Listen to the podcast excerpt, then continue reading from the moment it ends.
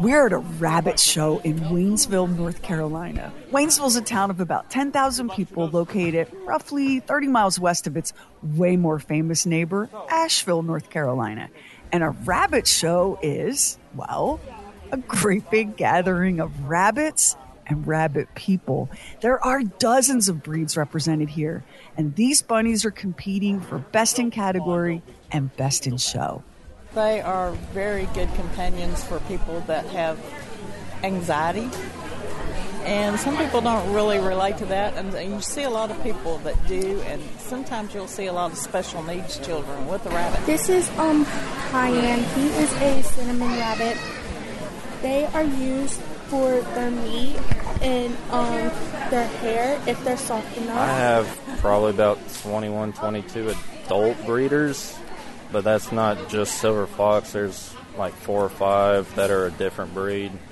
Um, there's other breeders that have a lot more than I do. I know one that's probably close to between 50 to 100. I think, and especially for Rex, because I don't know if you've touched them yet, but when you touch them, you'll know what love is. I learned very quickly that while winning won't necessarily turn a bunny into a star, losing just might turn a bunny into dinner.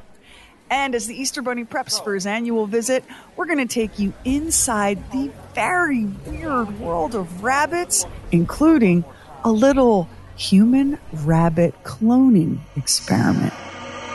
And make out a small beam of light against the mirror.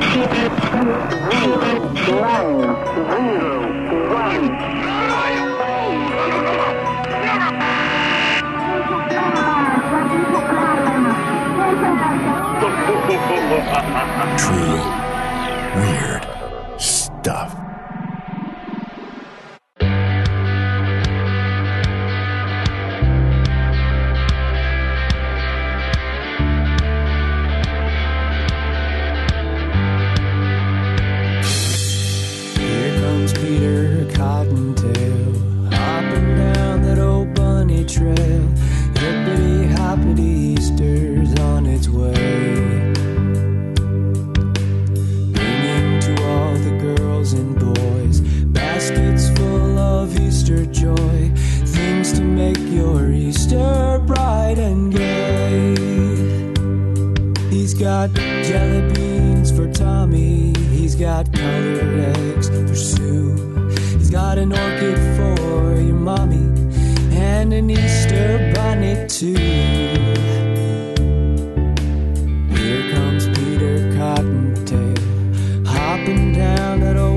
Old bunny trail. Hippity hoppity, happy Easter day.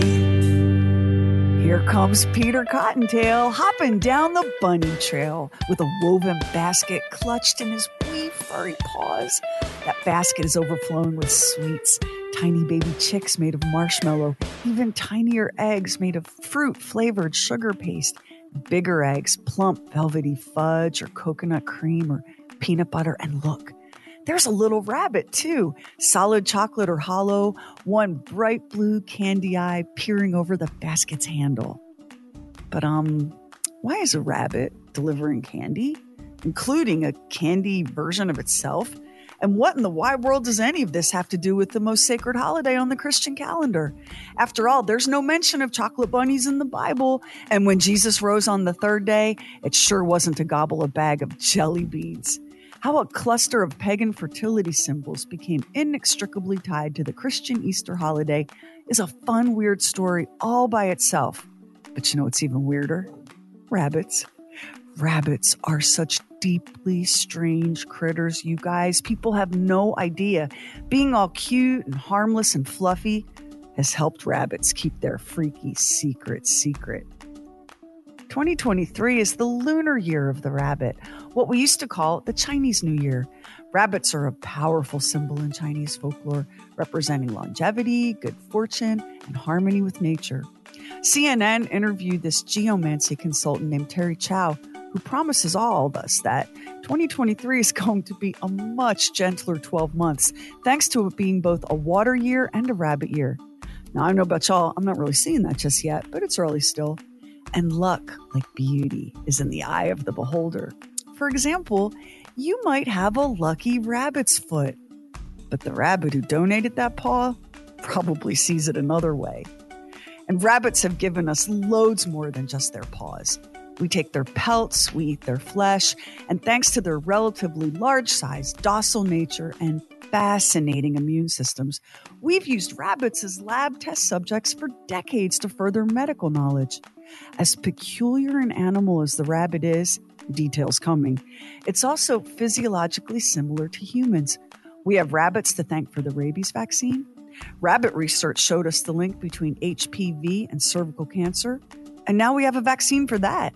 And every time you see a TV commercial for a cholesterol drug, thank you, bunnies. If you've been treated for COVID 19, thank you, bunnies. And for 40 years or more, rabbits were inextricably linked to human pregnancy. You know the old saying, the rabbit died to mean a person was pregnant? It comes from something called the rabbit test. Starting in the 1920s and continuing well through the 1960s, doctors test it for pregnancy by injecting a woman's urine directly into the ovaries of a small animal, most typically a rabbit. Then they dissect the animal and have a peek. The hormone HCG that concentrates in the urine of a pregnant woman causes the ovaries of the rabbit to become all kinds of deformed. I know you're thinking, um, they did what? If they had to dissect the rabbits, then didn't all of the rabbits die? Yes, yes, they did. The slang, the rabbit died, just stuck to a positive pregnancy test result. Thank you, bunnies, for your sacrifice. And thank you to whoever invented the whole pee on a stick pregnancy test that you can now buy at any drugstore. So convenient and no bunnies harmed. Rabbits have been hopping around the planet for millions of years, tens of millions of years. The oldest fossil evidence we have for rabbits was discovered in India in 2008, and that particular bunny ancestor lived about 53 million years ago. Rabbits are lagomorphs. The distinction between the two has to do with tooth count. Rabbits have four incisors in their upper jaw, rodents have two. So it's a very specific and sciencey distinction, but it's one that rabbit people very much want you to know. And while we're being specific, it's true that rabbits and rodents did share a common ancestor way back when, as in when the dinosaurs roamed. It was only after the thunder lizards had that unfortunate date with an asteroid named extinction that smaller creatures like the prehistoric lagomorph got a real shot at the evolutionary game of life. All rabbits are lagomorphs, but not all lagomorphs are rabbits in the way we think of, well, the Easter Bunny. There are pikas or conies, adorable little fur balls with small, rounded ears and four legs that are each about the same length.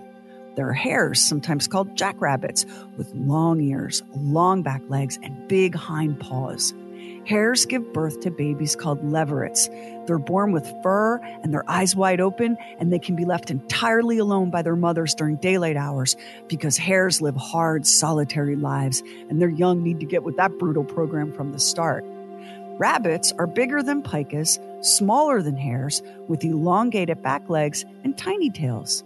Rabbit kits are born weaker and much less developed than their hare cousins and live much more socially. A dozen or more rabbits might happily share a burrow, where a hare is more the get, get off, off, my lawn, lawn type and makes a home in nests above the ground. Fun fact think of this the next time you watch a bunny rabbit nibble a blade of grass. Lagomorphs have these folds of skin on their lips that can tuck right behind their incisors. This lets them gnaw or nibble on food while keeping their mouth cavity closed. Can you picture it? Now you try it. Come on, Max, try. Put your uh, tuck your lip behind your teeth. Or, do it. Like this. like. Yeah. I don't care.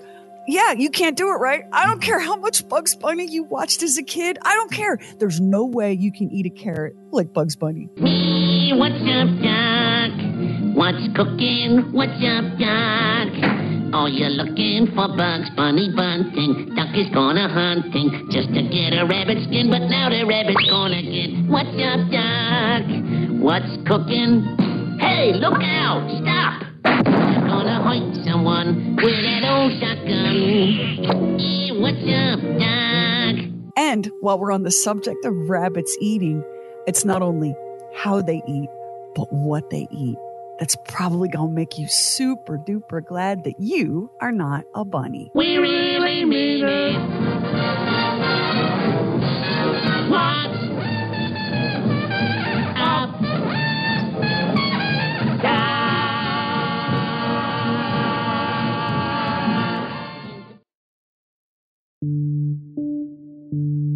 So many things inside the body of the bunny are unique, starting with the colon. Yeah, we're going there. As food passes through Peter Cottontail's digestive tract, the colon sorts it into stuff a bunny can digest and use.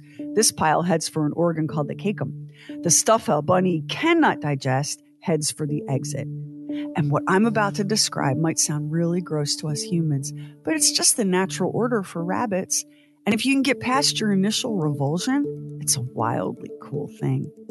Rabbits max out their nutrition by eating their food twice. To pull this little trick out of their hat, you see what we did there? Presto! Rabbits eat and then pass that partially digested food in the form of pellets. These are called cacotrophs, and they're packed with protein and vitamins. You know where this is going, right? Do you? Yeah. To us, it looks like rabbits eat their own poop. It's an essential part of their diet. But cacotrophs aren't poop at all. They're more like mm, reheated leftovers, kind of. Try thinking of it that way.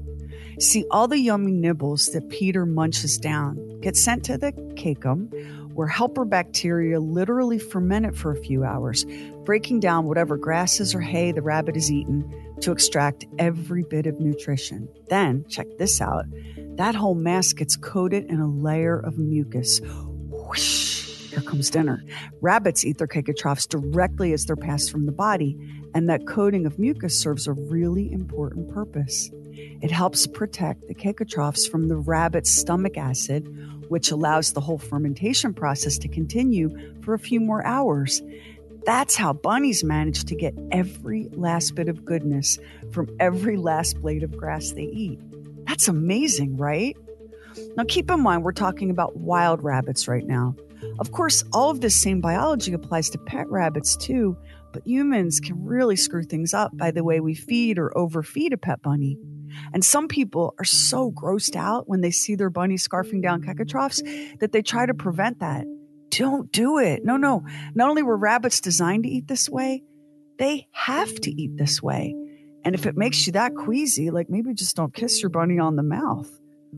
Now, one more thing about rabbits and food. And listen, this is truly nuts. Max, listen to this. Mm-hmm. Rabbits in the wild can alter the plasticity of their jawbones based on the food that's available in real time. What?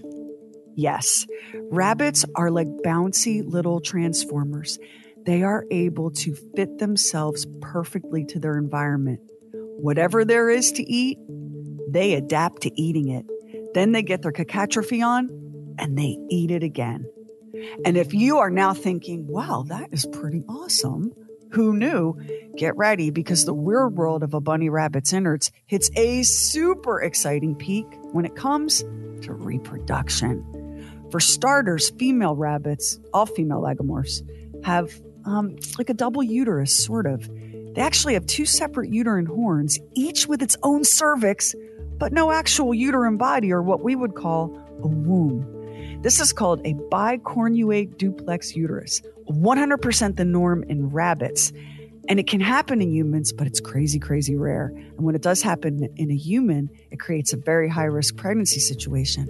But first, slow down because I'm sorry, what the heck is a uterine horn? People, I can't help you. I went to Catholic school.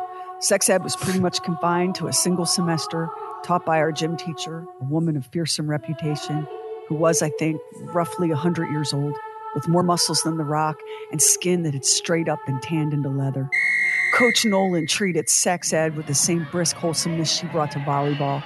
She snapped off the word menstruation like she was calling a play, spoke of conception in only the mistiest terms, and left us all with the very firm impression that an aroused male was, at best, a volatile and unpredictable creature.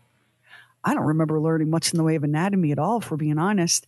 And now, all these years later, I've actually had a couple of kids, and I'm pretty sure the words uterine horn have never been uttered in my presence. But a female rabbit's reproductive system is so uniquely weird that the only other animals on Earth that have one like it are the handful of mammals that lay eggs the duck billed platypus and the four species of egg laying spiny anteaters, mammals laying eggs, and rabbits. I mean, how is this even possible? It's very strange.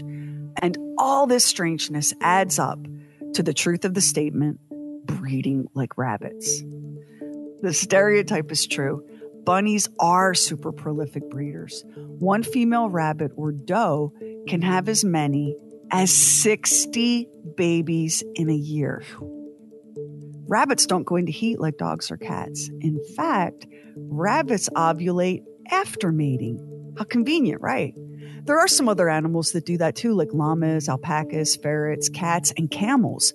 But female rabbits have other tricks when it comes to mating. For starters, they mate only if they want to and only when they want to.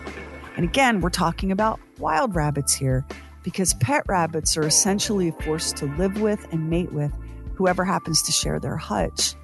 But a buck and a doe in the wild have the ability to choose their mate, and the does can be very picky. An interested buck spots her, and the game is on. He'll begin following her, first staying a dozen or more feet behind, watching. It's fair to call this behavior stalking. If the doe seems even remotely receptive, he'll creep closer and closer. And as he does, he puts on this sort of cocky little stiff leg gait. And the buck also whips out this little humming sort of song to get her in the mood. And who doesn't love that kind of attention? I mean, cue up the John Legend playlist already. Meanwhile, the doe is like, I don't see anybody. Almost like she's playing hard to get, right? The buck creeps closer and closer. And if his intuition is correct and he thinks, yeah, I'm about to get lucky, he overtakes her, squirting a little urine her way as he zooms past. Now it's on. The pair engage in a little mutual grooming. Your fur is so soft and shiny. Your ears are so big and impressive and it's go time, lovers. And here's another rabbit cliche that turns out to be absolutely true. It's all over in a couple of seconds. The instant the buck rings his own bell, he literally keels over unconscious. So much for the afterglow, right? You bucks are all the same. It's all humming and dancing till you get what you want and then you pass out. I think I love him. And that's if the doe is receptive. She may not be. And if she isn't, a buck needs to take his humming and his little stiff legged dancing somewhere else because no means no, bunny. But let's say this time the buck was successful. Now he's out cold, recovering from those heroic four seconds of rabbit romance. This is our chance to go inside the body of the female bunny where so many strange and wonderful things can and do happen. For starters, female rabbits can mate in any season. They can mate while they're already pregnant. They can mate while they're lactating. But the strangest and most wondrous thing about her body is how incredibly sensitive she is to her environment. When food is scarce and survival is threatened, the doe may reject mating altogether. And if she does mate and become pregnant, a doe under some sort of environmental threat may reabsorb her litter. Yup, that means just what you think. She's pregnant, looks around, thinks to herself, this is no place for a helpless baby bunny to be born. And she shuts the pregnancy down. The embryos are reabsorbed into her body, and she's free to keep living her best life or accept the next mate who happens by. And this sensitivity to their environment, driven almost entirely by food, has led to a unique relationship between wild rabbits and people. Rabbits are wizards at dealing with humanity. We come barreling into their peaceful meadows and forests, tearing down trees, bulldozing the earth, carving out pathways and roads, and so much noise, noise, noise. Rabbits watch us and they're like, hmm, what have we here? At first, we humans create nothing but chaos. We disrupt their burrows, their feeding, their ability to produce young. Panic does reabsorb their litters. Hierarchies are disrupted. Rabbits are social animals and they live in community groups. All seems lost, except rabbits have us figured out. They watch us building our roads and erecting our fences. And then they use those very roads and pathways to spread out and expand their own territories. Wild rabbits have even been known to travel along railway lines. And when Beatrix Potter wrote the now classic story, The Tale of Peter Rabbit, she may have taken some creative liberties with how the bunnies were dressed, but the raiding of Farmer McGregor's garden and Father Rabbit ending up baked in a pie, that's facts. Rabbits know what a garden is, and their ability to find food in our backyards is part of why they are so successful in the wild. And of course, humans, for all our complaining about bunnies getting into the veggies, have long relied on rabbits as a food source of our own. Which brings me back to the rabbit show in Waynesville. I had no idea what to expect. We walked into an enormous room packed with cages stacked upon cages upon cages of every imaginable breed of bunny and crowded with rabbit breeders and their families. Taking up the length of one entire wall of this huge space were long, narrow tables. Each table was covered end to end with a sort of cage made of chicken wire. I learned that these cages are called rabbit judging coops. The coops are divided into compartments with a door on each end. The breeders open one door, stuff a bunny inside, close it.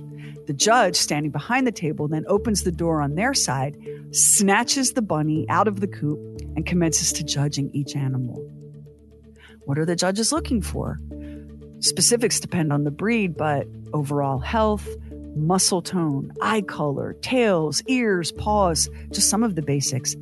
And rabbit judges work fast, explaining what they're seeing and feeling as they go. Fawn buck beats him. I like his fur a little better, but the fawn buck's got better body, so he can go back. I like this buck. It was fascinating because, to my untrained eye, most of the bunnies in any given breed looked alike. There were the Jersey Woolies, tiny pug face balls of gray fluff the Rex rabbits with fur so velvety that they hardly seemed real. The Flemish giants, looking like they'd escaped from a Cadbury Creme Eggs TV commercial. The Holland lops, so small and sweet natured that it's all you can do to not slip one into your pocket. And the Angora rabbits, which looked like enormous fuzzy toss pillows. One Angora breeder wheeled her competitor to the judging coop on what looked like an AV cart from the local high school. With its fur blown out, the creature was easily more than two feet in diameter. It looked more like something Lady Gaga would wear on her head than any living animal you can imagine. Hundreds and hundreds of rabbits moved in and out of the judging coops. The breeders all patiently waiting their turn, everyone crowding and jostling and edging their way past towers of cages, clusters of folding chairs grouped around makeshift picnics, just a constant hum of noise and chatter and rabbits, rabbits, rabbits, all of whom seem surprisingly calm and zen, given that they're a species that's known to be a little bit jumpy. It was loud and bright and packed. Let me tell you something about rabbit people. They are kind and patient. And I know this because I spent several hours asking these complete strangers lots of questions. And many of my questions were more than a little bit on the stupid side. And as the morning wore on, I began to understand that rabbit breeders, like farmers, have very different relationships with their animals. Okay, I know people eat rabbits. I've been to the state fair. I've seen the meat rabbit exhibit. I've seen rabbit on restaurant menus. I've actually even tried rabbit a time or two. I didn't like it, but that might be the way it was prepared, or more likely, honestly, it might be because in my head, Rabbits are friends, not food. Look, I just wasn't prepared for what I learned at the rabbit show. I thought a rabbit show was going to be like a dog show or a cat show. You know, a show for pet bunnies. But breeder after breeder, as they explain why they love the lops or the woolies or the satins or the rex, never failed to mention how very delicious these rabbits were. So I asked the question the first person I asked was a gentleman from Georgia. He was there with his fiancee, a woman who assured me that all of their bunnies were very well loved and very, very spoiled. So I have to ask you guys, and I am a carnivore. Okay? How do you how do you eat one of your bunnies? like how does that work? Um, the only way I've had it so far, a friend of ours cooked it for us. Um, she's put the whole rabbit in a crock pot and let it sit and simmer, and eventually the meat was able to fall off, or we were able to pull the meat off and made barbecue rabbit. Folks, you're just not going to hear that at the Westminster Kennel Club Dog Show. No matter how many times I ask the question, how can you eat your bunnies? No matter how I phrased it, every answer I got was in the form of a recipe. The last breeder I spoke to about it nodded her head and said, You're a city person, right? She said, Life on the farm keeps you closer to where your food comes from. She said, We can love these animals and care for them and be nourished by them. And then she added, Plus, it does cost to keep them. If they're not superstars, they're dinner. Dinner, or a jaw dropping scientific experiment.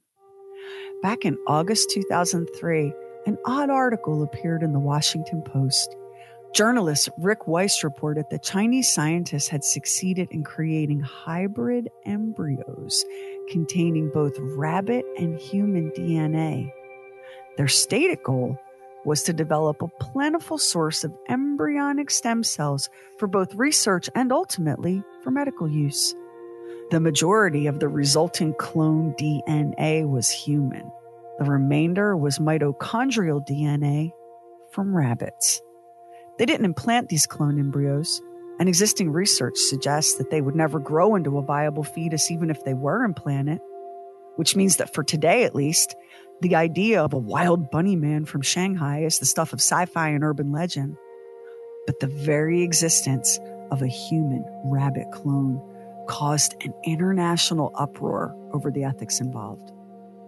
A biologist at Harvard called the experiment a big advance, saying it could lead to new insights and knowledge in human development, along with many practical medical applications. A professor of bioethics at the University of Wisconsin Madison argued that the cloning experiments had followed ethical guidelines and should be permitted to continue. The Catholic Church entered the chat with a hearty, absolutely not. Speaking for the U.S. Conference of Catholic Bishops, Richard Doerflinger called the human rabbit cloned embryos, quote, human enough to merit the same protections granted human life. It's just enough, isn't it, to make your imagination run wild? What special gifts or traits might we borrow from our bunny friends? And what might the world look like if rabbits, with their strange and wonderful ability to adapt their bodies in real time to their environment? What if rabbits were suddenly intelligent, sentient, and the same size as us?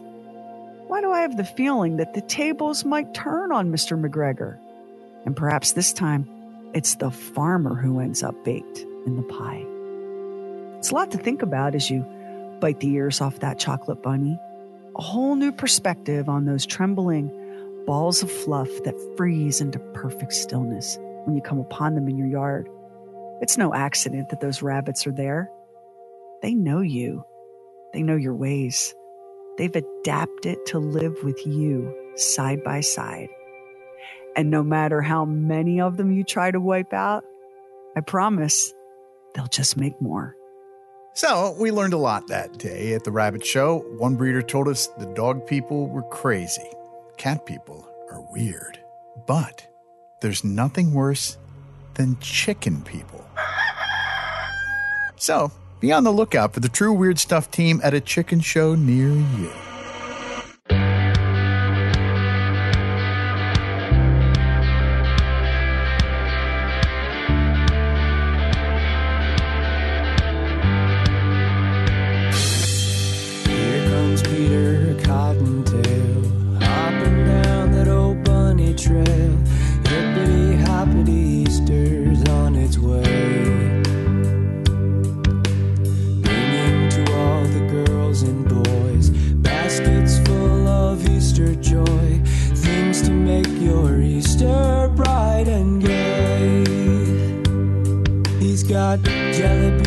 For Tommy. He's got colored eggs for Sue. He's got an orchid for your mommy and an Easter bunny too.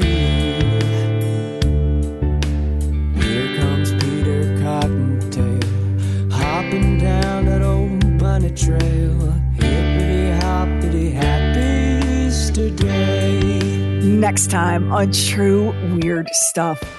UFOs are in the news like nothing I ever imagined in my lifetime. Pentagon officials, Department of Defense, respected astronomers all saying there's something out there. But if the universe is teeming with intelligent life, where is everybody? We think we have the answer on the next True Weird Stuff. And if you listen to us on Apple Podcast, hit the plus button in the top right corner. And now it helps an independent podcast like ours to get discovered. And we really appreciate it if you subscribe, rate, and review True Weird Stuff. Hit our website, trueweirdstuff.com, for show notes and photos and videos when we have it and bonus content. Everything True Weird is waiting for you at trueweirdstuff.com. And follow True Weird Stuff on Instagram and Twitter. True Weird Stuff is a Now Media production. Our executive producer is Anthony Garcia. The show is written and hosted by me, Sherry Lynch, along with my deeply weird director, Max Sweeten. Our equally odd producer is Carrie Bowser. Additional production by the mysterious Stephen Call. Our digital witch and social media cult leader is Heather Furr. Original graphics by Kevin Nash. Original artworks by Olivia Axland. True Weird original music composed and performed by Jack Griffin and Zane Nash. Copyright 2023 Now Media. All rights reserved. All wrongs remembered.